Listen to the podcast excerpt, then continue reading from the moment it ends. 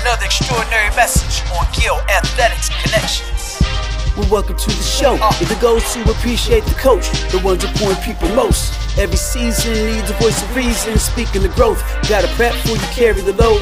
It's coffee to the soul for those of us who stay on the go. Proper handoff to stay in the zone. What you packing for the road? There's more than one way to go. Take notes, that's paying your toll. It ain't practice if your purpose ain't clear. It can't happen till you listen with both ears. You can't mentor without a mentor's years of experience. You can reinvent those years. Every plan's got a standard to live up to. And the price sacrifice, can you give up you? It's a choice and a fight not a win or lose. It's not a ploy, but advice so y'all can make more moves. It's not about how to, it's all about why. You don't know till you know who you are inside. Six million ways to tie, choose none. So we all cross the finish line, the work ain't done. So we learn from the experts. We all gotta put in the legwork. Gill Athletics is a network. It's all about connections put together for the profession. To every track coach could be blessing.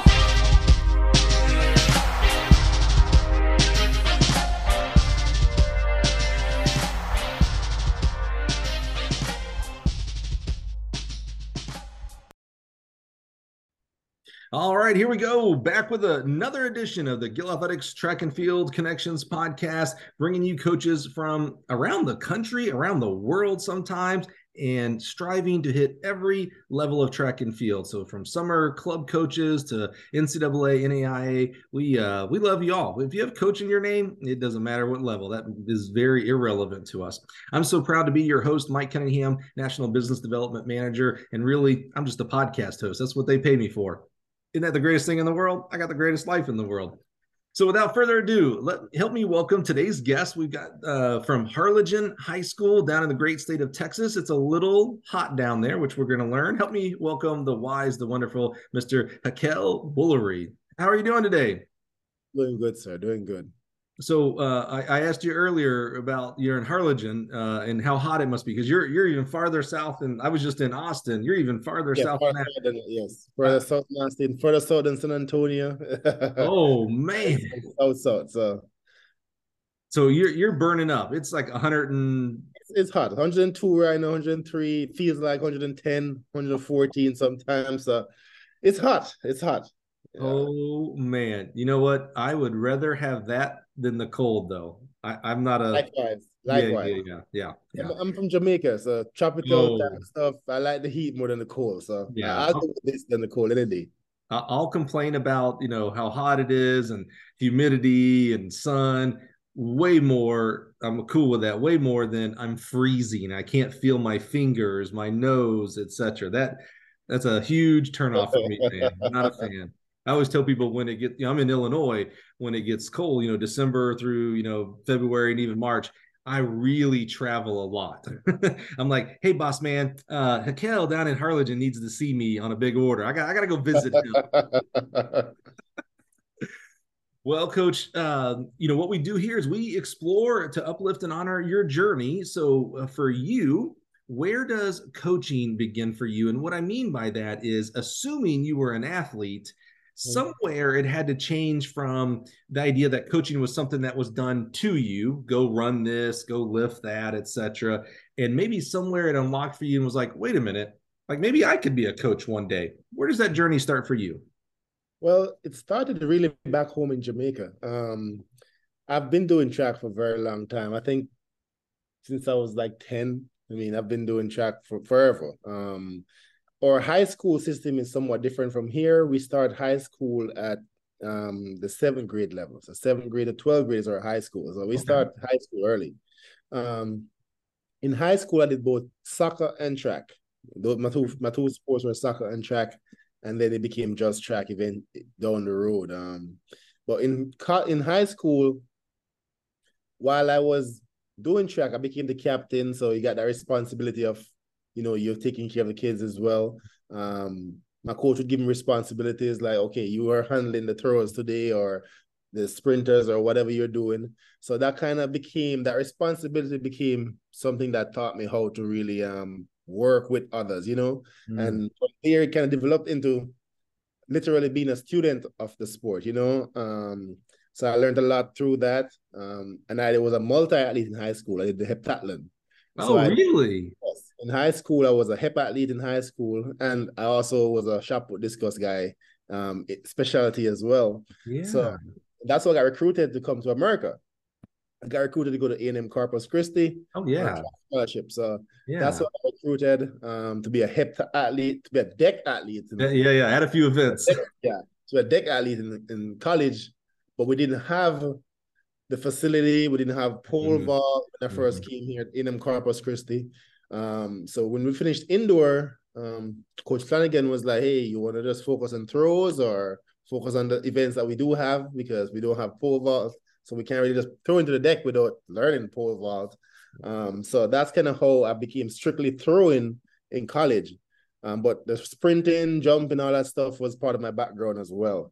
Well, uh, yeah, stay stay there in high school. I'm always fascinated. You know, I I grew up in the state of Alabama, and you know how we did things there is different than when I first started coaching high school in Chicago, and certainly it's different than California, Texas. We have a lot of different culture as it relates to track in just our 50 states here. I'm always fascinated with another country and a country I've never been to.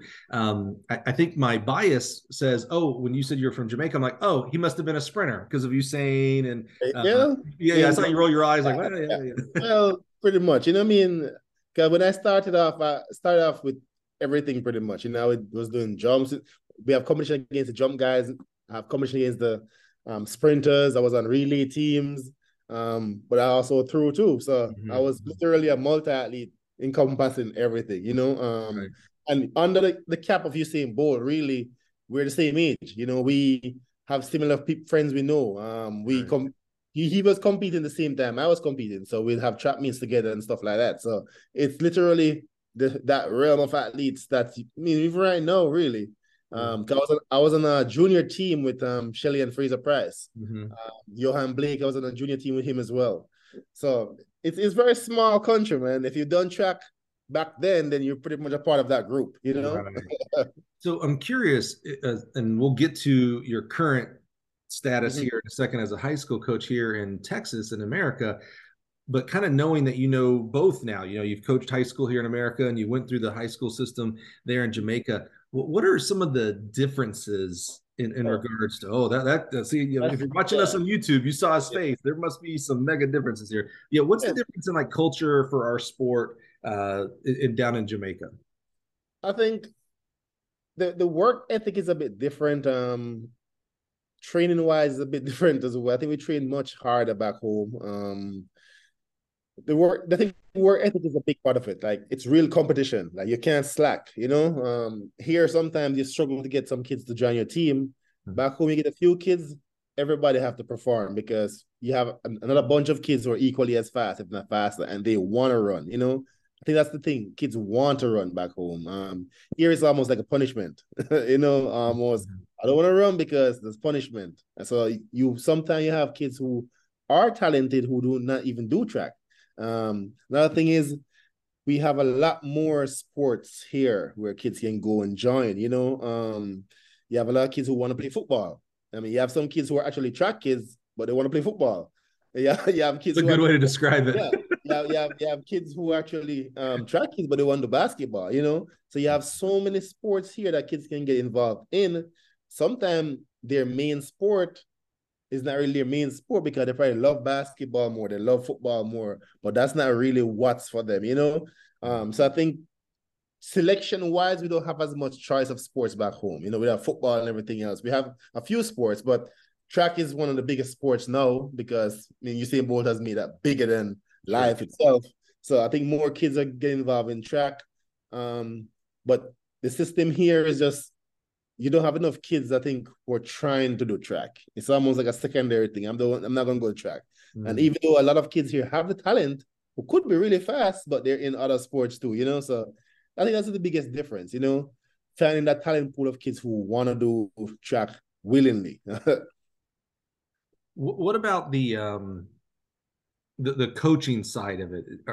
you know, you've you've met plenty of uh, American high school and college coaches and obviously you had your own high school coaches and maybe you met some of the other high schools and college coaches there in jamaica is there a difference in how they approach the profession of coach like how they approach coaching kids or is that kind of maybe universal um to some extent, um, I would say high school kids who are coached in track back home, those coaches are predominantly track coaches. Um, I think mm. they're more specialized in track. Um, I think here you have coaches who are I'm not knocking anybody, but you have a football coach who's a track coach, mm-hmm. you know, but he doesn't know as much about track as mm-hmm. football, but he's predominantly a football coach who is coaching track mm-hmm. or other sports, you know.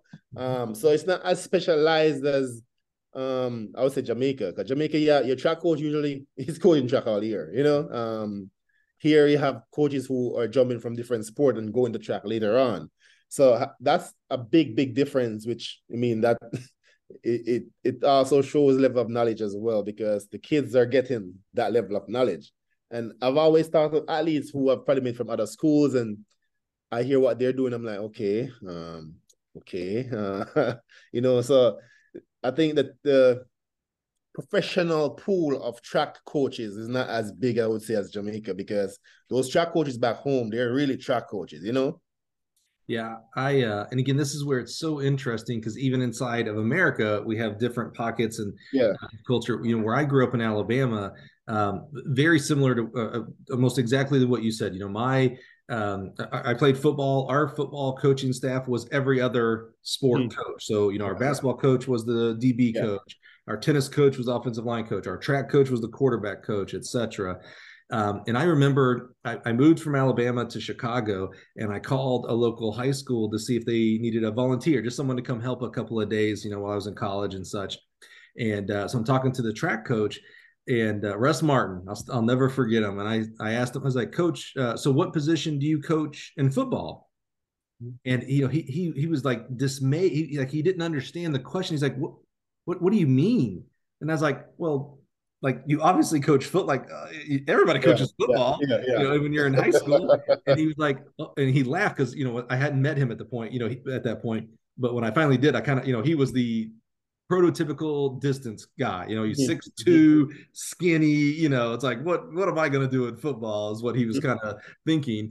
But uh he was just laughing. He's like no mike he goes i just coach cross country and track and that blew my mind I thought, you know, what my experience was in Alabama, well, that was what it was everywhere in my mind. And so to actually learn that there are some places, some places yeah. the track coaches are the track coaches, basketball is basketball, etc. I still remember just being floored, like, oh, that, that this bizarro world for me. It was really crazy. Uh, another aspect that's kind of interesting for you, and I hear this more internationally. We had a, a really good 5,000 meter runner when I was at Troy University from England. And he mentioned growing up in like a club system over there and how when he first started track, he did triple jump and shot put. And here in America, big swath stereotype here because it's not like this everywhere. But here we tend to pigeonhole people. Like first time you come out for track, you are a sprinter or you are a thrower or you, you know you, you you go one way and you don't don't look at the throwers you're a jumper you stay over here. But i i hear more internationally where you kind of get a taste of a yeah. lot of different events. Was uh, and you mentioned that in your story. Is that normal in jamaica or were you yeah. Okay. it's because i think most um throwers want to go race the sprinters. Mm. if you're a thrower or you're a field events person you think you're fast. So you want to go run against a sprinter sometime or just for just for fun. If yeah. it might be just for fun, you're like, nah, that guy's pretty fast for throw. You know what I mean? Yeah. Let's see what he can do doing something else. So sometimes it becomes like a game or a fun thing to do, and then you can see other th- kids doing other things. Um, I always have my throw my sprinting friends. They always want to come throw shot put, or they yeah. want to go jump off against somebody. Um, so it it's like that, I guess, in the beginning where we're really exploring. We're exploring different things right. and trying to do different things. You might not be fast, but you're still trying to run against somebody who's fast. Right. But you might you might have a spotlight on you, like man, that kid is pretty fast. So that's kind of like how it works, you know. Um, you're not restricted in the sense of you're just a thrower back home. I think even throwers coaches are open to them doing some sprint work, you know, just to see how they look. Does that mean somewhere there's a picture of Usain Bolt high jumping or throwing the it disc? Could be. I heard he was a pretty good long jumper. Is that right? Well, I would hope. Yeah, yeah. yeah. I heard he's been a good long jumper. So I mean, you, you never know. Yeah, he, he, probably and he's a fun guy at practices too. So I'm sure he probably tried other things. He probably was good at it and just didn't do it. You know. Yeah. So, yeah. Yeah. Right. Right. Right. Do you think you know? So you came over to the states as a multi recruit, and then went to focus, and we're going to talk about that. Went focused on the throws. Do you think though that all those other things helped you to become a better thrower when you were high jumping and sprinting and maybe hurdling like did that athleticism help you or would you have been better served to just have gone from seventh grade on become a uh, throw did a thrower things only I mean, I think that definitely helped me overall being a dynamic athlete. I think great athletes are dynamic. Um, you're not boxing a shell. Um, most great, even sprinters, they probably could do long jump. You know, they probably can do one or two other events even in the sprint realm itself, you might have a good one-two guy who could actually do a 400, could do a long jump, you know? So you even could do a hurdle. Some guys pretty good at hurdle who are sprinters. So I think a great athlete is a very dynamic athlete. They're not stuck in just 100s, you know? They're stuck in being able to branch out and do other things. And you, you've noticed some of the big stars like Fred Kerley, um, Shericka Jackson, they've done other events, you know? They just determine which event they want to really would do but I think that makes you a better athlete. A dynamic athlete is always a great athlete. I always tell that to my athletes, like a dynamic athlete is a great athlete to have. So it definitely helped me overall becoming a better um, thrower instead of balance, coordination. I mean, speed. It definitely helped a lot. So yeah. So when you were looking at coming over to college here in the states, um, did you what what did you come into um, what, what did you go to school for at least originally? Did you think you were going to become a teacher? Did you want to become an engineer? What was your first my, my original my, my my dream job i guess is physical therapy. Ah okay. really my dream job you know um so when i came my degrees is biomedical sciences my bachelor's biomedical sciences i minor in economics so that's my degree wow. plan. Um, so i didn't i never thought about becoming a teacher you know i think the opportunity just presented itself. Um, when i finished college, actually went back to coach college. So I coached A&M Corpus for two years. Okay. Uh, coached for two years, and then the opportunity came to, to teach in high school. I'm like, okay, I might, I might do jump on that. It pays a little bit better at the end of the day. Yeah. So, so I was like, okay. And I had a kid, and I'm like, okay, I definitely need to branch out a little bit more. Um, so that's how the opportunity came along. So yeah, we'll, we'll definitely dive into that because I love exploring college not versus high school coaching, but like I, I like to um I like to bust myths. And mm-hmm. there's there's a big myth out there that for college you can't hire a high school coach. They just can't coach college. it's the craziest thing in the world because well, I coach both. So yeah, exactly. And what we found, you know, is you know I've you know we've had 200 plus coaches here on the Gill podcast. A lot of coaches, uh, college coaches, started as high school coaches. So I don't understand how it can be a myth that high school coaches can't coach college when a lot of our college coaches started out as high school coaches. I just don't understand it. So we'll explore that here in a little bit. Uh, tell me about your college career. You mentioned Sean Flanagan. Uh, I've known him for a long time, man. How did uh, how did you end up picking Corpus Christi, and then how did your as you started transitioning from multi to throws, how'd that go for you? Well, the way it started, um, Coach Dougherty was the coach at Harlingen at the time. He was a Sean was the distance coach, and uh, the sprints coach was um, Coach Doherty. Um, he was a well-known Jamaican um, track coach by the time, um, and he eventually started coaching at A&M Corpus Christi. So he recruited me because the high school that I went, he used to be the coach there way back in the day. So mm-hmm. when he's recruiting Jamaica, he had that connection. Um, so that's how that came along. That connection came along, and that's how I ended up in Corpus Christi. Um, so that's how that started. Um, the transition itself, being there was it was very different. Obviously, um, college is very different. You have indoor, outdoor, long mm. season. Um, if you compete internationally, that's also more competition later on. So it's a it's very very different in that aspect. But that's why I end up going to Corpus Christi. You mentioned, and you said obviously it's different um, but but it may not be obvious to all of us. What yeah. is different? Do um, I'm going to assume we don't have indoor track in Jamaica High School. No, no, no. We don't have indoor track back home. But uh, do you have an extent? I, I again, I've never been, so I just know the weather is at least favorable. do Yeah. you have a longer outdoor season? Like, do you start in January for outdoor season, or do you Yes, do we, more? we start a little earlier. I think we start probably mid January, Okay, mid January probably. Um, and you're having meets in January, February. Yeah. yes, okay. we, have, we have a little earlier January season probably. That's the only thing that might be different, but Right. uh, we probably have more meets, maybe. You know, we have meets Yeah. every weekend usually. Um, but that's the biggest difference. We don't have indoor back home at all. so, Right, I right. mean, that's a big difference to transition into indoor season. Right. Um, And is the big, you know, in our states, and you know, you know better than anybody being in Texas. Uh, for high school, you know, our big goal is to make it to the state meet, right? meet, Like it's and it's so hard, you know, for it, it's hard for any state. Texas is no exception. It's extremely hard to, to make it to the state meet. In, in Jamaica, you have the the boys and Boys and girls girls, yeah. championship, Boys- right?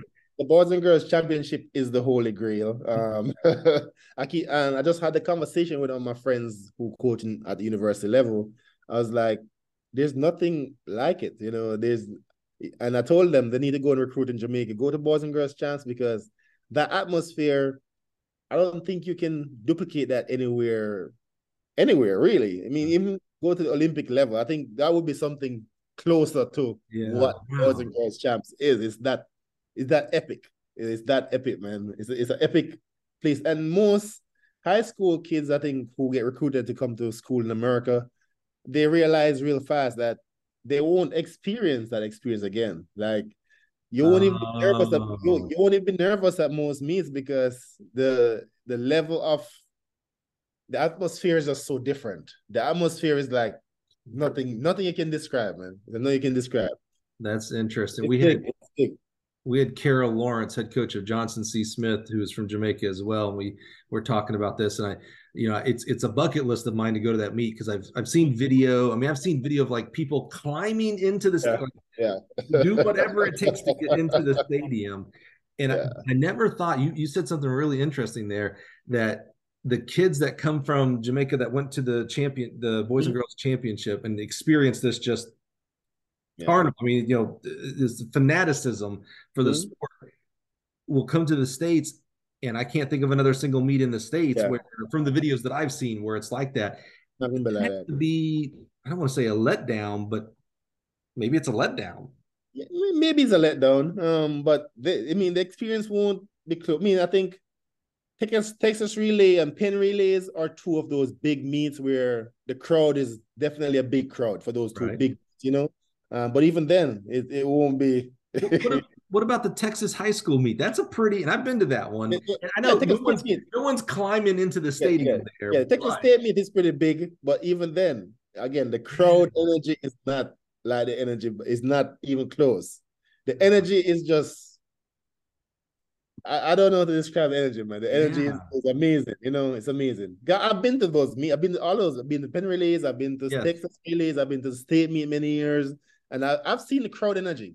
The energy is not close, not even close. The boys and girls champs back home. I haven't been to the Penn Relays in 15 years, and I went this year, and it was fun. I, I called my wife in the middle of you know the 85th heat of the four x four, Mhm. and you know she's like, "How are you doing?" I was like, "Well, I'm sitting in the rain, uh, the 85th heat of the four x four, and she's like, "85th." I'm like, Yeah, "Oh, oh, got a like 20 more to go." Oh, and by the way, it's just boys. Girls are tomorrow. Another hundred. But I remember watching uh, uh, through the the four days that I was there because when the last time I'd been there was when I was coaching at Mississippi State. So I was coaching, so I didn't really pay attention to the crowd. You know, I was focused on my athletes. This time I got to sit back and kind of pay attention to the Jamaica and uh, uh, you know the the, the culture they Yes, yeah. yeah, and, I- and I remember, you know, there were, you know, everybody's in the not everybody, but you know, Jamaican and Jamaican supporters are in their green and yellow, and they're they've got their um, you know, the- and yes, stuff, yes, yeah, yes, it- yeah. And it was fantastic. And to your point, the enthusiasm was Mhm. off the charts on that 85th. I mean, these Uh-huh. kids are running, you know, for the boys 430 for the 4x4. So nothing, we're not breaking any records here. Uh-huh. But if a team got close, if a leg got close to catching someone else, Yeah. oh, it didn't matter if that kid was running 60 seconds, 50 seconds, 40 seconds. The crowd was woo, woo. I mean, yes, it, yes, it was a yes, lot of yes. fun. Like yes, I- I exactly. experience it in a different way. It's like this, like this, Yeah. this is what track should be. Like this Yes, is yes, fun. Yeah. exactly. That's and and that's like a microcosm of what boys and girls champs is. You know, it gives you an idea like mm. if this is what it is over there, what is it like? It's crazy, crazy. I think even the Usain Bolts and the Shelly-Ann Fraser-Pryce, they can attest to that. Like when they were at boys yeah. and girls champs, the environment is just that's why I think that's why they still go even now. You know, if you look in the crowd, you'll see Usain Bolt there, boys and girls champs. Most years he's there. Shelly-Ann Fraser-Pryce. I mean, most past at least usually go back if they're in Jamaica. Yeah. So that that energy is just unheard of, man. are they are they doing that? You know, the, the sprints in Jamaica gets the most press for a lot of the people you just mentioned. Uh, but we've had some amazing throwers from Jamaica. Oh man, throwers, or throwers have been, have been really good. Do, do does that same enthusiasm carry over to the other events as well? Or is it it's I like think, oh, it's a regular track meet but then the hundred shows up and that's when we're going to go crazy. I think jamaicans know you know um, because they are also fans. Um, so they know if kids are doing well since the and we know early. Say for example we have some good throws right now. We've had these throws for a while but Jamaica, no. So when you go and watch, you'll see discus going far or javelin going. Like, wow, they give them support as well. You know, mm-hmm. yes, the sprint is the highlight usually. Sure. Um, but other events also get, I mean, get some notoriety as well. You know, um, I think throws have definitely grown tremendously in Jamaica yeah. over the years. Mm-hmm. Um, we've had some very good coaches over there who have definitely expanded the program. So um, most events are we're getting better at quite a few events. Our jumps are getting crazy right now. Mm-hmm. Um, definitely doing really well right now. The freshman from Arkansas, he's Hibbert, yeah, Hibbert is doing. Oh, yes, man. he's amazing, man. He's amazing. I mean, really amazing. Like, yeah, yeah he's not regular amazing. He's amazing. I don't think he's jumped from a full approach yet. Like, he's oh. been doing like five jumps or five yeah. steps, six step yeah, stuff. Five steps, five steps. I've seen that. Yeah, he's and, ridiculous. He's ridiculous. coach, I know real well, is really, really good. So I'm like, oh man, like he's got him on a pat. Like it's this kid could i mean he's already special as a freshman jumping what he's jumping this, this, kid could be really special. Like he could be i hate to say it this way but he could be a usain bolt of the jumps yes. honestly. I mean oh, yes. he might be oh, transformational he, he uh, is transformational of athlete man. If you look at his progression so far and he's mm-hmm. only been doing the event for he said three years like oh i didn't know that. Yes it's only been three years so it's not, it's not that long. wow. kind of ridiculous if you think about it. I mean, especially jumps like triple jump, which is very hard on the body. I think they've done do they've been doing it the smart way by gradually progressing him because his season is going obviously going to be longer than everybody else's season. Right. He's probably going to the world championships and have all these meets. So I right. think the way they're progressing him is very, very smart. Mm. And I mean, the way they're doing it is probably it probably wouldn't work for every athlete because he just is just that talented, man. He he just need to take two or three jumps and that's it.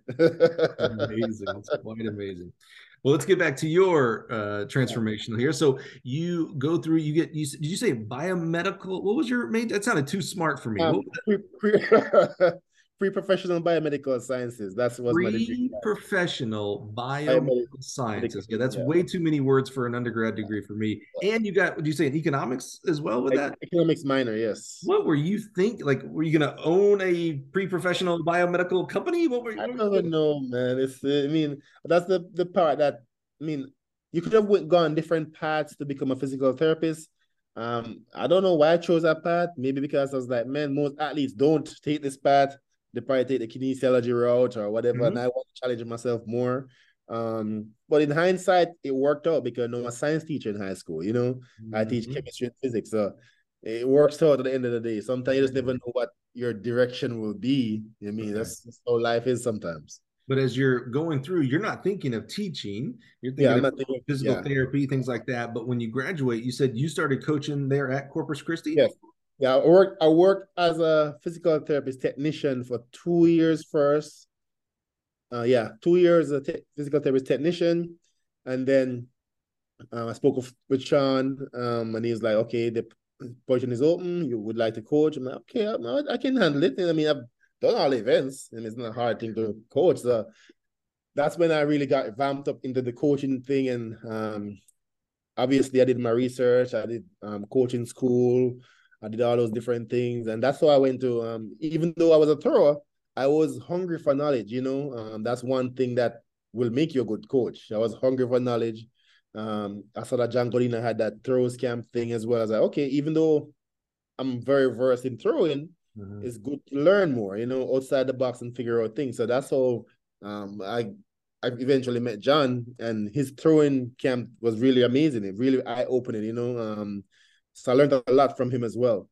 But I didn't definitely did my research going back into even Jamaican mentality of how they coach athletes, old school, the Glenn Mills, the um, Francis, how he coaches his athletes. So I definitely took a look at coaching overall, you know, read up old stuff. Old I like old school stuff, you know. Mm-hmm. I like old school stuff. Um Clyde Hart stuff. I like Michael Johnson. So I yeah. researched a lot about Clyde Hart. So that a lot of different backgrounds and principles, and I put it together to my my own little thing. So coach there for two years, and then the teaching. you, you were coaching throws there, right?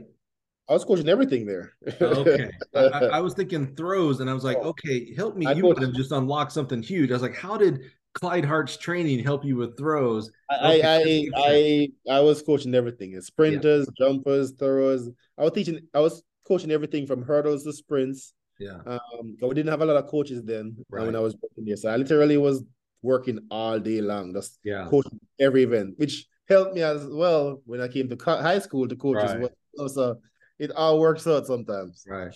How was that experience? You know, it's it's interesting. Um, you know, coaching is hard whether mm-hmm. you're coaching just the throwers or uh, just pole vaults, you know, to coach, and, and we see this quite often on, uh, uh, uh I was gonna say the college side, but uh, you know, you mentioned in high school. I, I, love asking a high school coach, "What do you coach?" And he's like, "I'm a high school coach. I coach everything." I, I get the mentality there, but what you're talking about is you know almost from sun up to sundown you've got the sprinters yeah. this time yeah. and then the jumpers yeah. you have to you have to you know yes. position them yeah that's did, why they do it did you did you like that or, or what were some of the challenges for that i mean that was tough you know because sometimes the reason why you have a specialized coach in college is because you need a lot of time with those athletes, you know. So I was literally being spread thin because I had to be coaching sprinters a certain time, jumpers mm-hmm. a certain time. Um, my sprinters would be jumpers sometimes, so I had to modify that as well. Right. And my throwers needed their time. Um, at that point, I was also designing the, the strength workout program as well. So we had to put time in for strength workout as well. So it was a lot. I mean, I literally was coaching eight to six, like right a, a, regular job. You know what I mean? I think most coaches don't coach that long. I mean, you probably coach your throws group for a certain period of hours and then you go do other things, you know. So so I did all of that stuff and I was still recruiting. so literally I was working, working, you know. Um, I don't think a lot of college coaches do that much work, but yeah, it, it's interesting because you know no, no no coaches ever come to me and said they were afraid of work so it's not yeah. that yeah. Uh, but there are so many things that are coming at you. You know, you're, yes. you're talking about working eight to six, which okay, you know, that's and again, you're you're coaching track, so we're outside. Yeah, you know, outside. no one's going to pity yeah. us and things like that.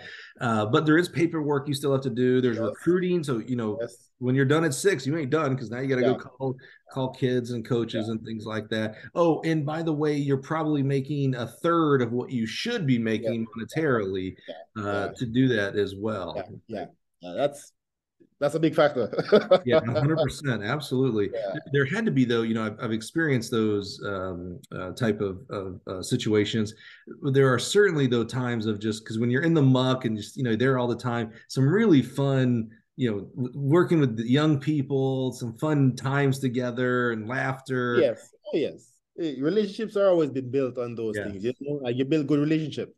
Even though me and a lot of the kids are coaching college, me and them still cool. Some are teaching high school now actually. Some mm-hmm. some of them are teaching some are doing different thing, branching out but that relationship lasts for a long time you know?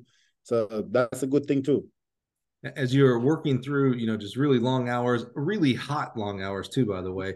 Um any thought you, you mentioned you know physical therapy thought of going back to that or what? Actually i was i mean i felt content to some extent but physical therapy was still in the back of my mind you know? I think that's something that i really enjoyed in the sense of what it does um, I really love coaching. I mean, so that's some. I mean, even though I still think about physical therapy sometimes, but I'm like, man, I, I love coaching high school kids so much more. Mm. I mean, it's it's interesting. It's interesting now. So you spent two years there. Yes. What came next? Then I actually then I went straight into teaching. I went straight into the position at um Harlingen. I got that position um, was available, so I got it. They need a science teacher. So when I first got there, the first thing I did was reach out to the um, athletic coordinator and say, "Hey, I'm I could coach track there. I was I've been interested in coaching track there."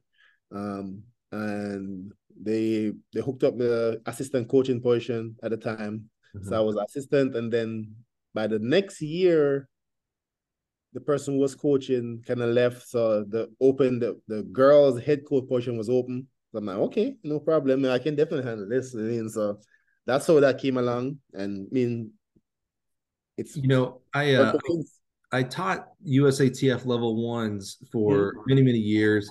And one of the most common questions that we would get from high school coaches was, How do I become a college coach?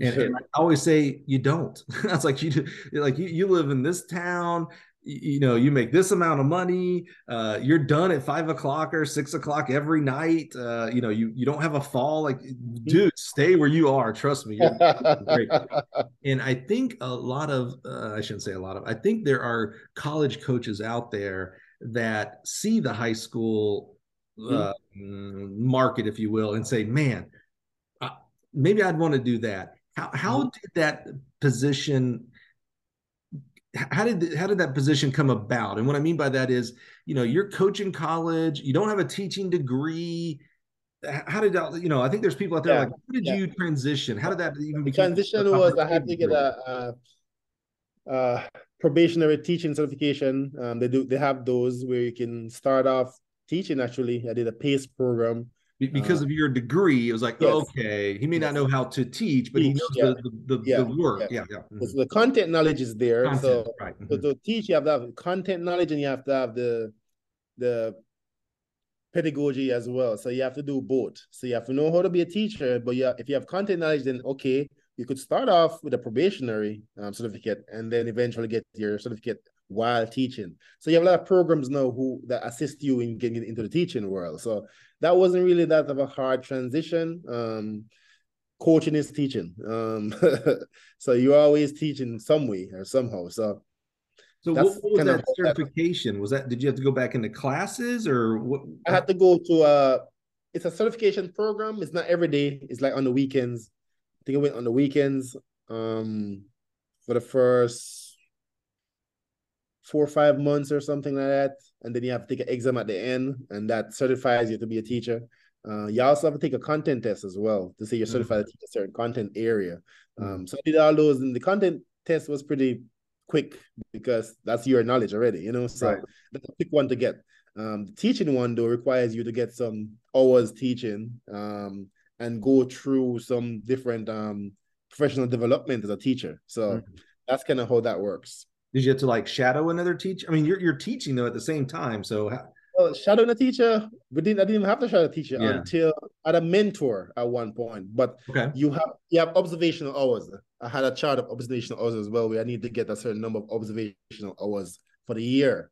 But it, I can still teach while getting that. Is that you observing someone else or someone observing yes, you? I'm observing somebody else. Okay, so like during your planning period, you'd go watch yes, the yes, math teacher or something. Yes. Got it. Okay, so you can kind of see how they're doing things, and that that actually that's kind of like on the job training. Like I kind of like that. Yes, like yes, like I feel like a coach. I'm like, hey, you should go watch that coach for an hour and just yeah, see how they do things. That's going to help you. Yeah, yeah, yeah. That's really cool. So, what was it like the first time? Um, you know, sometimes ego can be bad. Ego is not bad. Bad ego is bad. Uh, you know, you're coming from uh, a rich track and field tradition in Jamaica. You were a college athlete. You now coached college for two years. And now you're looking at a bunch of 14 to 18 year olds and like, man, I know everything. What are you guys? You guys just shut up and listen. How was that process of coaching and starting to coach high school kids? I mean, at first, I kind of, I'm somebody who likes to observe first to see how things are done. So when I actually first started as an assistant, um, I really backed off. I didn't really push to do a bunch of stuff. I really was backing off a lot to just see and observe how how the process is run, how people approach it, and what the coaches knew. You know, I just want to be to observe and see what was going on. Um, um, at the time, my assistant, my the head boys coach at the time, Coach Ambrose, he's still the head coach right now. Um, he was like, I mean, I would like you to do more. I mean, he asked me to do more. So I was like, okay. Um, so eventually he pretty much allowed me to coach both the boys and girls in areas that I see fit. So that helped me being comfortable saying, you know what, okay, it's not like I'm taking over anybody's position, you know. Um, he's allowing me to impart my knowledge onto the team. So that was easy transition because it wasn't the ego thing for them. Right. Um, that helped me to um, started doing more with the groups there. So that definitely helped build the program real fast as well. Yeah, you, you brought up a really good point there. I was talking about your um, eyesight into it. But you're right. The, the existing coaches could have been like, yes. all right, yeah. yeah, just stay. You know, we, we, we need a throws coach or whatever you started. Stay over there. We've been doing this for years. But instead, they had a great posture of like, hey, man, I need maybe you're right, the right person for this. I could use help. Could you take these athletes as well? That's actually a really that shows a lot of maturity and the character. Yes of those of that coach as well. What, what did you start out? Did you start out kind of in the I started with the throws yeah. as first, um, and then I'll jump to the relays, and then um, then the group that came in was the Jose Garcia. He won state actually uh, for us. Um, but that group came in as freshmen, and I started working with them early. Um, so I started working with relays and sprints, hurdlers. So I pretty much was bouncing around different areas as well, and then I pretty much transitioned through everybody, um, working with everybody really. Um, so definitely that help the team overall because I know everybody got better knowledge, you know. Um, mm-hmm. So that helped real fast in developing the athletes. Um, that's how that worked. you know, this is fascinating to me because a lot of times we, uh, I shouldn't say again, a lot of times sometimes I believe it's more common that a high school coach will move on to the college ranks. But mm-hmm. I love this college coach who moved to high school ranks. And a few weeks ago, we had uh, Fatima uh, Shabazz, who also did the same thing. She's a longtime coach at Kentucky State University, moves to uh, Vermont, New Hampshire, and starts coaching high school there. W- what have you seen? I'm curious the difference in how you coach college kids versus high school kids. And remember, we don't talk X's and O's. I'm not talking about, you know, this drill, that drill, more yes, like that. philosophy and things like that. Um, the high school versus college is is very, very different. Um, in college, obviously you have more time with the kids, uh, you can do more. Um, so that's a big, big factor. You can do more, your programming can be much different. I know you have, and those kids are just doing track. I mean, college, you don't have any track kid doing football, basketball, volleyball, three, four, five sports. Your track kid is your track kid. So you have time to really iron out on all the kinks, um, the strength kinks, the flexibility stuff, um, all the little intricate things that mm-hmm. make you a great athlete. You have time to work on those things. In high school, you have to really modify a lot because you're one.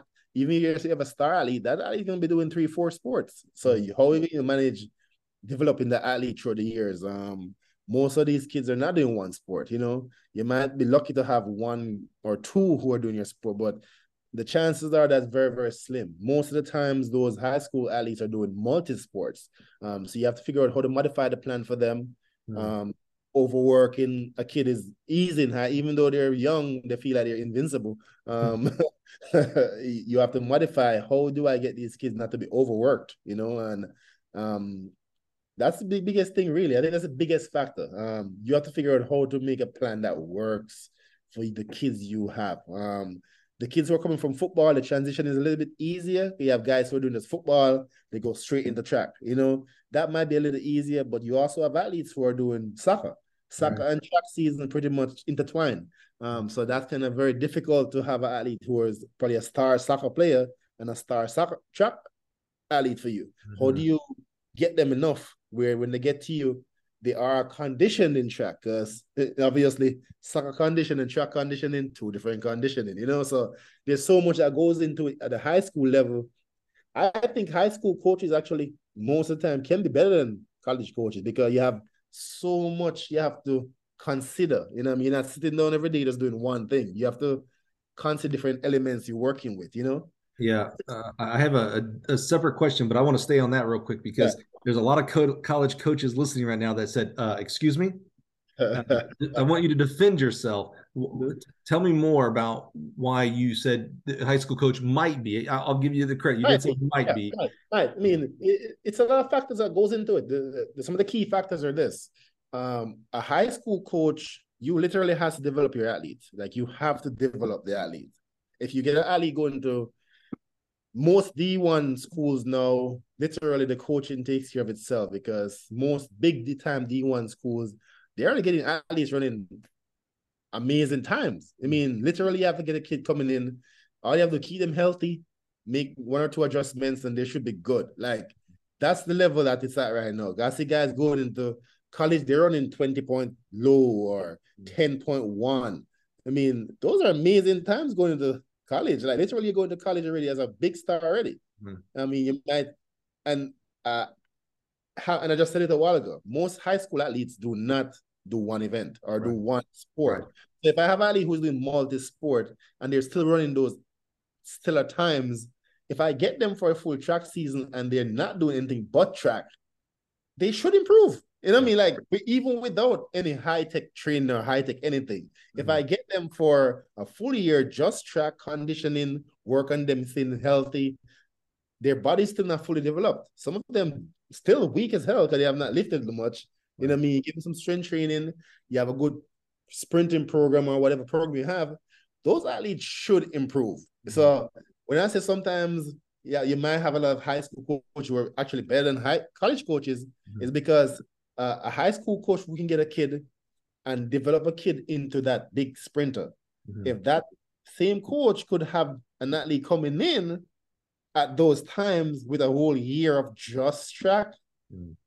I would figure that that coach could do some spectacular thing with the athlete. So that's yeah, kind of premise I'm saying that. I, I, certainly think if we are, you know, if there's, um, I don't know, I'm gonna make up a number, ten thousand track coaches in America, college, high school, etc., and we were gonna rank them number one through ten thousand, at who's best. Now, there's a lot of criteria for best, so we'll just say general on this. I don't think that the number one through 7,000 would all be college coaches and then 7,001 mm-hmm. would go down to, I, I, I, agree with you that there are certainly some high school coaches. When I say some, uh, that could be a huge number, by the way. would be interspersed in there for sure. There, there. I, I would be, you know, I'm, a, I'm kind of a betting man. I would bet that if you were to list the top 100 coaches, I mm-hmm. would be shocked if at least one, at least one, wasn't a high school coach in there. I would, I would, I would bet more than that. Yeah, yeah, at least, at least. I would, I would say at least 30% would be high school. Yeah, maybe. You, you know that. You, 30, 40%. Right. Yeah. 30, 40% would be high school coaches. That's right. That's not right. saying that there's not excellent college coaches, guys. Correct. no, no, that's that's exactly right. Excellent, excellent college coaches. That's exactly right. And, and the funny thing is, some of these excellent college coaches used to be high school coaches. You know, I know, right? Yes, no, yes. Here's the crazy thing. Yeah. I, you know, I've said this before, and I really learned it actually as being the host here of this podcast with 200 plus coaches you know, there's this myth that a high school coach cannot become a college coach. Like if you if there's a college coaching position open, d- just throw all the high school resumes out. I'm to, uh, you know, they just can't. They don't understand recruiting and whatever. Blah blah blah blah blah. Right? They they don't understand that you got to coach from Labor Day through June instead of just three or four months or whatever. Mm-hmm. And yet, some of the top coaches that I have interviewed, and I'm, include, I'm including Mouse Holloway, mm-hmm. uh, I'm including Chris Johnson at mm-hmm. Arkansas, now the one's head coach, started as a high school coach. Yeah. So wait a uh, minute, uh, high school. We, we, just said that hundred. I would probably say in that hundred would have ninety percent who have actually done both. Right. I would say that. I would say that. Right. Yeah. And so it just boggles me. It's like on one hand, we say they can't coach college and said, well, I can show you a whole bunch who are awesome who started out on the high school level. Mm-hmm. So that don't that's not copacetic. They don't they don't they don't jive. I don't figure it out.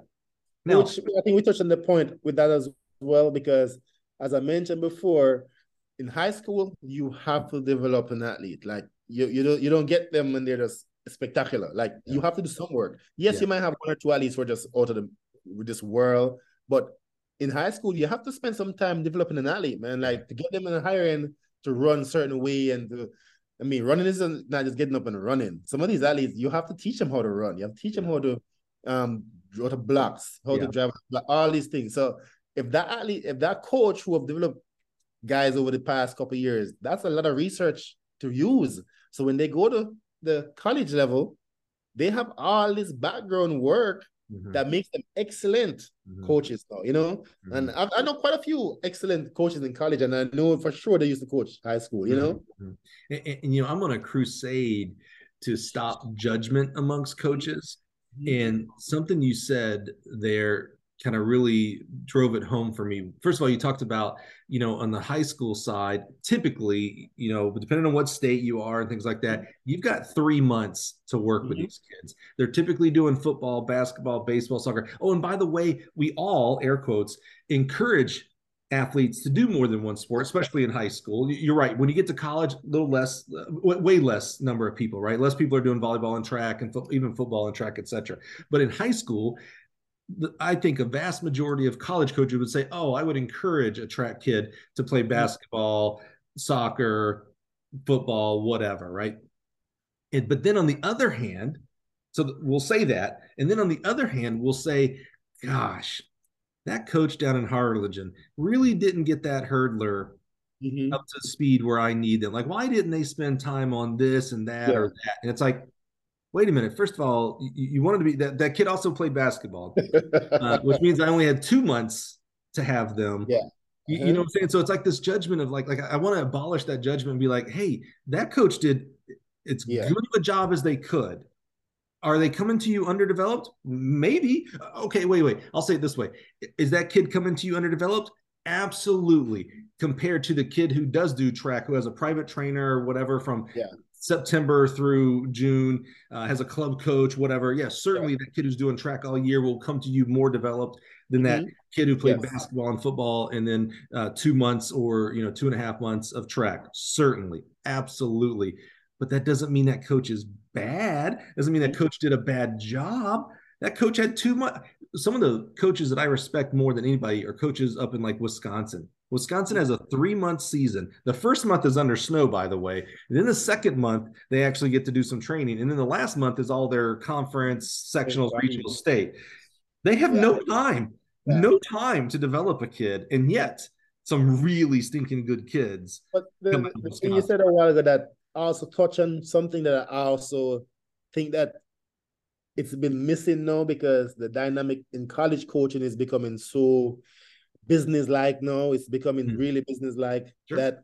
I think a lot of coaches when they recruit are not recruiting on the base of potential anymore. I think it's almost like you need to come in ready to yeah. score NCAA championships already. I'm like, um, you know who I um, blame? You know who I blame for that?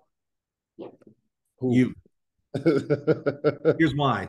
You you mentioned it. You said kids are coming out of high school running 20 points and, and 10 ones.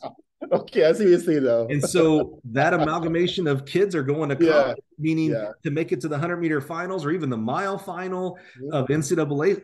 No, no division. I don't care. Division one, division two, division three. It's nuts. So division three, I think the kid ran 10 16 to win. Division three, that kid is on zero athletic scholarship. And yet I can, I guarantee you, I can name 50 division one schools that would full ride that kid. Mm-hmm. Division three, 10 16. A hurdler in Division two runs 13 flat. Mm. So, it, and, that, and that has to that there has to be a base for that. Those kids didn't get that good yeah. just because they went to college. They already were good or yes. good. Yes. It's the high school coach's fault. You guys collectively are doing a much better job of producing much better athletes. Mm-hmm. And I do think there is some now the world that continues to get more flat because of social media and things like that, and cell phones being in everybody's hands. We're, we're able to communicate with the rest of the world to get those recruits in here yes. as well. Yes. So I can absolutely, I have a lot of empathy for, um, you know, the uh, 10 or so programs on Division One that have a shot at winning the national title. There's about 10, you know, there's, there's another 20 that think they can, they can't. Mm-hmm. Uh, there's 10. And so they get so little scholarship money. Yeah. What is it, 11.6 or 12.6? Yeah, they're uh, on there. Yeah, and uh, 18 on the women's side. Yes. To get a whole team, hammer throwers, yeah. relay, so they've got to, and by the way, and they're they're all recruiting the same kid. Yeah. You know, the, the, those 10 programs, they're, they're, recruiting the same kids. So they've got to figure out how do I get that kid to this school or this school over here? And money is certainly a factor. It may not be the only factor, but it's certainly a factor. And every time you give a kid one extra dollar, well, that mm-hmm. that's a very small pool that's coming out of. That means I got to get a 10 20 kid to walk on or a uh, you know a 13 7 hurdler to walk on. And so as far as development, yeah. another part that, that does it is these super conferences. So when I was at Mississippi State, there were 12 teams in the SEC. So we could get it using the 100 as an example. We could probably get a 1050, 1055 kid uh, on a 25% ish, you know, roughly scholarship and develop them down to a 1020, 1010 kid and make the finals one day. Then they added Texas A&M and Mizzou. Hmm. And now they're adding Oklahoma and Texas. Hmm. What does a 1050 kid do yeah. in that conference? Yeah. A 1050 kid doesn't make the four by one team yeah. in that conference. Now, here's where I really think it's interesting when you say uh, you, you blanketed. I, I, we're going to be a little bit more specific that college coaches don't want to develop. First of all, and I will also take that a little bit off the table. When Mouse Holloway gets a 1020 kid out of high school, he's got to develop them to a 10 flat kid and better just to make the final. So he's developing. Yeah. But I think we like to blame the kids and say that the kids have a D1 or bust mentality. I think in our society we have that. So I think in general, uh, high school coaches have that a little bit, and there's a little bit of ego of, well, I sent my kid to in, in your in your case in Texas. I sent my kid to A and M. I sent my kid to Texas, Texas Tech, Baylor. Versus, hey, I sent my kid to uh, LeTourneau University. That's a great mm-hmm. school. They're going to get mm-hmm. great coaching there, but no one goes, "Wow, hey, he sent someone to LeTourneau." Yeah. You know what I'm yeah. saying? So it's a that bias is, I think, across the board for even the 100%. kids themselves. Yeah, hundred percent. No, no, themselves. Absolutely, you know, there, there's no one thing is not one thing. There, there no mm-hmm. one thing is the one thing. Meaning, it's not just oh, college coaches don't want to develop. Yeah, yeah. That insults college coaches. It's and it also insults to say, oh, high school coaches are just ego. They only want to send their kids to Texas. Yeah, yeah. That's not true either. They you te- you high school coaches really want what's best for the kids. Mm-hmm. And I I guarantee you, I, I, just know it in my heart. If a kid came to you and said, hey, I'm, I'm just I might go to LeTourneau or I may go and walk on at Texas Tech, and you'd say, okay, well, what's best for you? And you say, well, you know, LeTourneau's closer to home, and uh, it's going to cost me way less. Hey, bud, maybe that's the school you should go to. You, your ego would not say, hey, you know what? Screw this kid. Let him get a bunch of student loan debt. Go to Texas Tech where he's never going to uh, make a travel squad. You would do the right thing. I know you would. I know you would. Sometimes, yeah, and sometimes I guess eh, the business side of it, some of these coaches literally they're coaching for their jobs as well. So they need, they need at least to come in almost ready to go, you know. So it's almost like, it's not like I don't want to coach. I think I had this conversation with um with a coach recently as well. Um and he said that they're cutting the amount of scholarship he has. It's, he's like, it's not like I'm not interested in these kids. Like I want them, but my hands are tied. They're literally cutting the amount of scholarships I have and because of that, that means if I'm recruiting, the kid that I would have recruited would get a small scholarship at 10 5, 10 4. No, I can't give him a scholarship. I have to get that kid who is a 10 1, 10 2 and invest in him more than the 10 5 mm-hmm. kid. It's not I don't want that 10 5 kid who has some mm-hmm. potential, but it's just that the way the system is set up now, coaches' hands are being tied. Yeah. So definitely, I can, I can backtrack another little bit. I mean, it's not that like they don't want to coach the kids. It's just that it, the system is definitely changing a lot, you know? And, and here's the other thing 99.99% of all these kids are not going to go pro in track and field. Okay. So True. if we can agree on that, because you know I, I get you know again on you know I live my life on Twitter as you know, uh, you know I get the like all these kids want full rides. You dang you dang right. Mm-hmm. I think they all should get full rides. Yeah. What I mean by that is I hate student loan debt. I hate debt that hangs over you. I hate debt that you're gonna you're gonna spend hundreds of thousands of dollars on a student loan and you're gonna make 35 grand out of high school or out of college. It's gonna take you forever. It's gonna handicap you on yeah. owning a house and a marriage and mm-hmm. families and vacations and stuff like that. So to me, I think every kid now that means they're not gonna go to Arkansas, Florida, etc., on a full ride. But if um, Stephen F. Austin or mm-hmm. uh, Arkansas Baptist or whomever is going to offer you a full ride, if it has mm-hmm. your major and it's the, the right you know uh, situation for your family, go.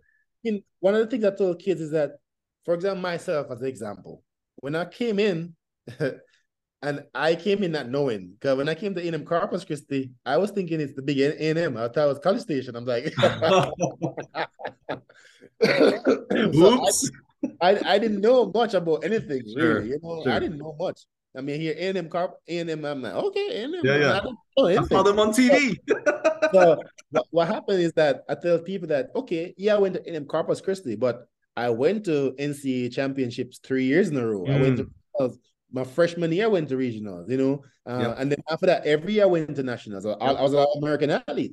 Yep. I still compete against all the D one schools. It doesn't matter. A D one is a D one. It might be a small D one school, but you still compete against Texas, UT. I mean, everybody. And then the UCLA's. You're still competing against everybody. So if you can be developed and get to the point where you can be competitive against these guys, why not go to a small school on a full ride? You know. Yep. Hundred percent, and to the point of you know, I say it's your fault, the high school coach of how you know how the the the, the base has gotten so much better. Guess what? Mm-hmm. In college, there are excellent coaches at yeah. quote unquote mid major division ones and division. Again, go look at yeah. If you're, you know, I, I, we have several athletes that watch the show and listen to the show as well. If you think you can only get coached in Division One or just Power Five, go right now and go look up the results of the division two national meet. Go look at the division three naia heck junior college i'm a product of a junior college coaching. It is you, i would be hard pressed to believe that you would go in and be an all-american right off the bat at any of those places. Mm-hmm. you might you, you might i hope so. Hope you're that great. But it is if you are a national champion if you're an all-american any one of these divisions, you are really yeah. stinking good. You are good. That means you are getting good coaching. Yes. And if you can get your education to be paid for at the same time, that's all about. All about. God bless. That is the way to do it. I love these type of conversations because we get heated. I love it, but it's so important mm-hmm. to have. Yeah. And sometimes we only have them through anonymity on social media, or we only have it with our buddies, or yeah. we say one thing to a coach, but we say a little different behind their back. There's so much. There's so many different things that's going on that I think sometimes even the clash between the, a college and a high school coach's mindset and a club coach's mindset because oh, sometimes oh, yep. the club that's another aspect of it you know 100% some kids Especially have in Texas. club coaching. Yeah, in Texas as well. Some kids have club coaching, and it's the dynamics of it is is big. So you have to understand that a lot of factors are going on. Yeah, and it's not it's not like we're pinning one coach against another coach or whatever. Yeah. It's just the system you're working in sometimes dictates what you have to do. You know, so we have to drop our ego. I'm going to tell a, a, a, bad story, and I think this is a common story. There was a young lady who was being offered a good sized scholarship at a Division two school, a really good Division two school too, by the way. Like you'd see them at nationals as a team yeah. all the time, right? And this club coach said, "No, hold off. You you you'll get an offer from Division one." And, and this person was not a Division one yeah. athlete and by the time this person found out that they were not, you know, they weren't getting any offers, the Division two offer had been gone. Yep. And now I think this person ended up going to um, uh, uh, junior college, which is great. Nothing wrong with that, but didn't get the experience that they may have deserved because that, that, that's, that, that's that's very that happens quite often too. No, and, and, and it's straight ego. It's yeah. all ego. It's that it's that I sent my kid to Division One versus I sent my kid to Division Two. You get props for both of those in my mind, mm-hmm. but sometimes we, you know, it's we care about what's on our jersey. Yeah. What we're gonna. Okay, what, we're gonna wrap up with this because I, I want to continue this conversation because I think this is a lot of value for those who choose to, to listen right now. Uh, because you come from Jamaica and you you were recruited out of Jamaica, I'm uh, interested. I'm curious. I never did much international. I did actually recruit and uh, help recruit and signed one uh, really good Jamaican athlete. It, it, would have been around your time frame. Do you remember Steve Mullings? Oh yeah, I know Steve Mullings. Yeah, yeah. Steve yeah. Mullings run. Steve Mullings was my senior, I guess, because he was um class one when I was class two. Yeah, and that, he would have been probably just a little older. Yeah, yeah. That that time he was the fastest in Jamaica. That time he was like, he, I got, yeah. I got to work with Steve at Mississippi State, and still one of the highlights. What you know, yeah. I, I, really. Yeah. Really like Steve. I never got his brother Dwight ran for Mississippi State after I left. I didn't get to know him, but Steve, man, I he was Steve, nice. Steve taught me a lot as a coach. Like, like, uh-huh. oh, with someone at that level, it's like, oh, okay, yeah. we need to do these things. Like, uh-huh. I really love Steve. But I'm curious. You mentioned relationships, uh, you know, recruiting into to Jamaica. Mm-hmm. Is is the culture of recruiting in Jamaica? Do you um, I'm going to say this kind of a, in a crude way. Do you have to have a guy like? Do you have to know the coach at St. Jago or uh, like, what, or, or can a guy who just has never coached, who never recruited Jamaica, just show up one day or just call one day? to get Jamaican athletes? I mean, yes. I think Jamaicans are very open to the recruiting process. I don't think we're so cut off with where you're sending a kid. I think the opportunity is something that we see. I mean, and international kids see that a lot that you're getting education paid for. That is number one. Um, the other, I mean, not everybody's gonna. I mentioned already. Not everyone will be a professional athlete. We see the value in education, and we know that okay, if a kid is coming over here for school, most of the time it's for education purposes. I mean, yes, the bigger the biggest star athletes obviously are thinking of going pro already. I mean, that's just the level we're at now, where you have you seen a, a few of the Jamaican um, high school stars turn pro. Yeah, we just um, had a young lady yeah. the other day, right? Yes, yeah. yes, yes. So they're turning pros early. So mm-hmm. if you can turn pro, you know that is a business aspect for for you. Then okay, that's where you want to go. But I think the mindset for coaches and parents and the kids back home is that okay, I can get my education paid for, which is very very big because it means Jamaicans are a rich country, you know, and, and we see the value in education. So I think most coaches are very open to it. If a coach, if you if a coach was to call any coach in Jamaica or get in contact with a coach in Jamaica and they have a kid that I mean might not be a same thing you just said, might not be a UT kid or right, right, right, division one kid, and they can provide a scholarship for him to go to D2 schools or whatever. Yeah. I think some of that the coach would be open-minded to immediately. And it's not yeah. an equal thing where like in America, I think it's more on your chest to say, "Oh, I sent a kid to Texas Tech or A and M." Back home, I don't think that that that label the chest exists because ah. it's just okay. He went to college for he went to America for college. That that's big enough. that's big, yeah. that's big and, enough, you know. to your point about what we talked about earlier in the conversation about how you grew up in Jamaica too, we don't in Jamaica we don't have football and yeah. baseball like yeah. in professional so we don't grow up we may grow up uh, in jamaica still a bears fan or something like that mm-hmm. but it's not like here where you know my dad was a bears fan and what you know that culture and yeah. uh, and you don't uh, maybe have a lot of do, do we have um, american football in jamaica like in the high school side no, no.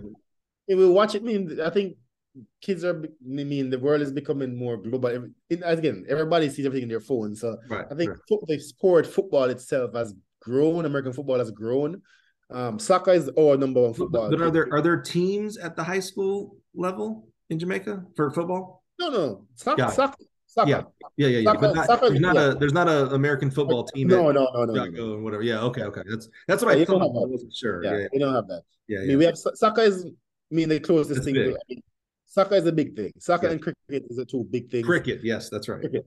Soccer and cricket. Apart from that, I mean, track would probably be the next big, big thing. I mean, we don't have that many sports we're competing against with each other. So, do, do you think? Do you think track's third? Right now, I think track ah. probably track's right in the middle between cricket and soccer. Probably number one. I mean, I think soccer is one of the biggest sports in Jamaica. Yeah. Soccer has always been big. Cricket is also big too, but that's yeah. probably think soccer track might be number two. Wow. Uh, or it might be a battle of one, two, soccer hey, or track. In America, like we're 10th. So we'll, we'll, we'll, take a tie or a fight for a second. We're we're football, baseball, basketball, you yeah. know, someplace lacrosse. Yeah, it's uh, so much. Yeah, it's, it's so much. Hockey, even hockey probably. oh, someplace. Yeah, yeah, yeah. Absolutely, man. Some places hockey is number one. That's yes. right. Exactly, exactly. Not in Texas though. no, no, no, not in Texas. Hickel, man. Thank you so much. Um, you know, again, you're you're kind of two parts of this conversation today. You know, your journey is so fascinating. Um, you know, it's interesting to me. Uh, we we had uh, Brooke Rasnick on the podcast uh, about a month ago, and she mentioned where she grew up and where she went to college was 30 minutes away and when she went to college she was homesick. And i and i can oh, appreciate that i can appreciate that. Now when we talk to individuals like you who's you know you yeah. can't drive to your college I can't drive, you're, you're can't drive and, um and, and, you know and maybe cost that was an experience and that was an experience within itself you know um first time you flew that was no my first time here actually went to um Penn Relays. I came to Penn Relays in high school. Sure. Um that was my second time coming to America. And I mean the first time staying in America like that. But again, in Corpus Christi is way down there as well. There's yeah, yeah. nobody. I mean, literally I have no family, no right. friends. Yeah. I mean the dynamics of the campus was not very I, I mean the black population wasn't a lot. Sure. Um, it's grown over the years, and most of the black kids were athletes. So again, yeah. it's the dynamics coming to a country, no, no, nobody, no family right. members, crazy. So yeah, I mean, obviously that means it was a welcoming environment though, so that means yeah, yeah, yeah. Um, but no, but I can I can respect that. It's different. Yeah, uh, yeah different. people look differently. People are eating differently. Eating differently. Uh, everything. Yeah, and there's no there's no homeboy. There's you know at home you've got a mom or a brother or best friend. You go there and it's like everybody's a stranger. Yeah. Uh, I got to figure out who is going to be, you know, in the circle, but that that ain't just an automatic. So, um, so I can appreciate that, man. I really can. That's to me, that's really honestly, uh, that's super brave, honestly, because we're also talking about this as a 17, 18 year old kid, by the way, not as a 30 year old adult. Yeah. Uh, you're still forming, you know, who you are and your brain's still growing. So uh, I can really appreciate that. And for those and who have kids like, who don't want to go, same thing. I have kids here at school who are like, I'm not gonna move two hours away from home, and uh-huh. uh-huh. yeah. it's, it's different. I mean, and we talk about and the mindset. That's also a hindering mindset a lot of kids have. Some 100%. kids, some kids get full scholarships and will not leave. Yeah. Will not leave. So it's it's amazing how small the world is becoming, and yet yeah. it can still be two hours can be you know a lifetime away. mm-hmm. Uh, well, thank you so much for your journey, and thank you for really a fun. I think a lot of value conversation in recruiting, man. I again, you you've got it. You see it from both sides. You know, you've been in the college side where you've recruited. You've been recruited. Uh, now you're in the high school side where you're seeing kids and helping kids get recruited and uh, in all different levels. And so I think there's a lot of value. There's still a lot of. It's weird. There's still a lot of mystery around recruiting. Um, yes. I think because it's so it's not regimented. It's not like oh, if you run this time, you get this much. It's it's very uh, subjective. I think is the right word. Yes. Um, I is recently about it as well. That um, no, it's really needs based. Like I mean, you have a coach who might need a thrower. His field events is low. You have enough sprinters. You might be a great sprinter, but they just don't have the money for you right now. You know what I mean? Like it's it's very yeah that's the other part to it. That's exactly yeah, right. yeah, yeah. It's very tricky it's very tricky. A, a, school says you know what? We don't have facilities for throws so we don't we don't we're not gonna have any throws. It's like man i could be so good for them. It's like Yes. Not the place for you. You know, it's just it's just not. It doesn't have anything to do with you, kid. You, yeah. you, that doesn't yeah. pull you down. It's just this is not the right place. Well, thank you so much, man. This was a lot of fun. Uh, I'm just so grateful. I'm grateful. Uh, you know, you stepped up at the last second to help us out here in the podcast. Actually, appearing sent me the Twitter the your Twitter thing. Um, she follows you a lot. Um, Tiffany Newby.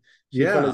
Yeah, she follows a lot of sports world, and she's like you should jump on that podcast. I'm like, all right, cool, no problem. Well, shout That's out to her. She's awesome. uh, and thank you because we just had a great conversation because of you, Tiffany. And I think yeah, people are better yeah. for it. So really do appreciate you. Thank you uh, guys for following me on Twitter. I have a lot of fun there. Hopefully bringing you guys a lot of value there. So thank you for being on the show this week, man. I'm really right, grateful for you. Appreciate it and thank you for being here listening. Uh, again you know we're we're gonna have a lot of fun with this. You know we're gonna explore journeys from high school coaches college coaches and everything in between. And i think you know we continue to work to bring value for you the listeners whether it's recruiting um, uh, captainship uh, the, the, the the the work of being a coach and how you uh, time management. We're to continue exploring those conversations and sometimes it's to get a little heated. That's okay because uh, having those conversations and being open and honest and authentic and still walking away as good friends. Uh, I think that's what brings a lot of value. So thanks for being here this week. Join us next week. We'll do it all over again right here on the Gill Track and Field Connections podcast. Have a good week, everybody.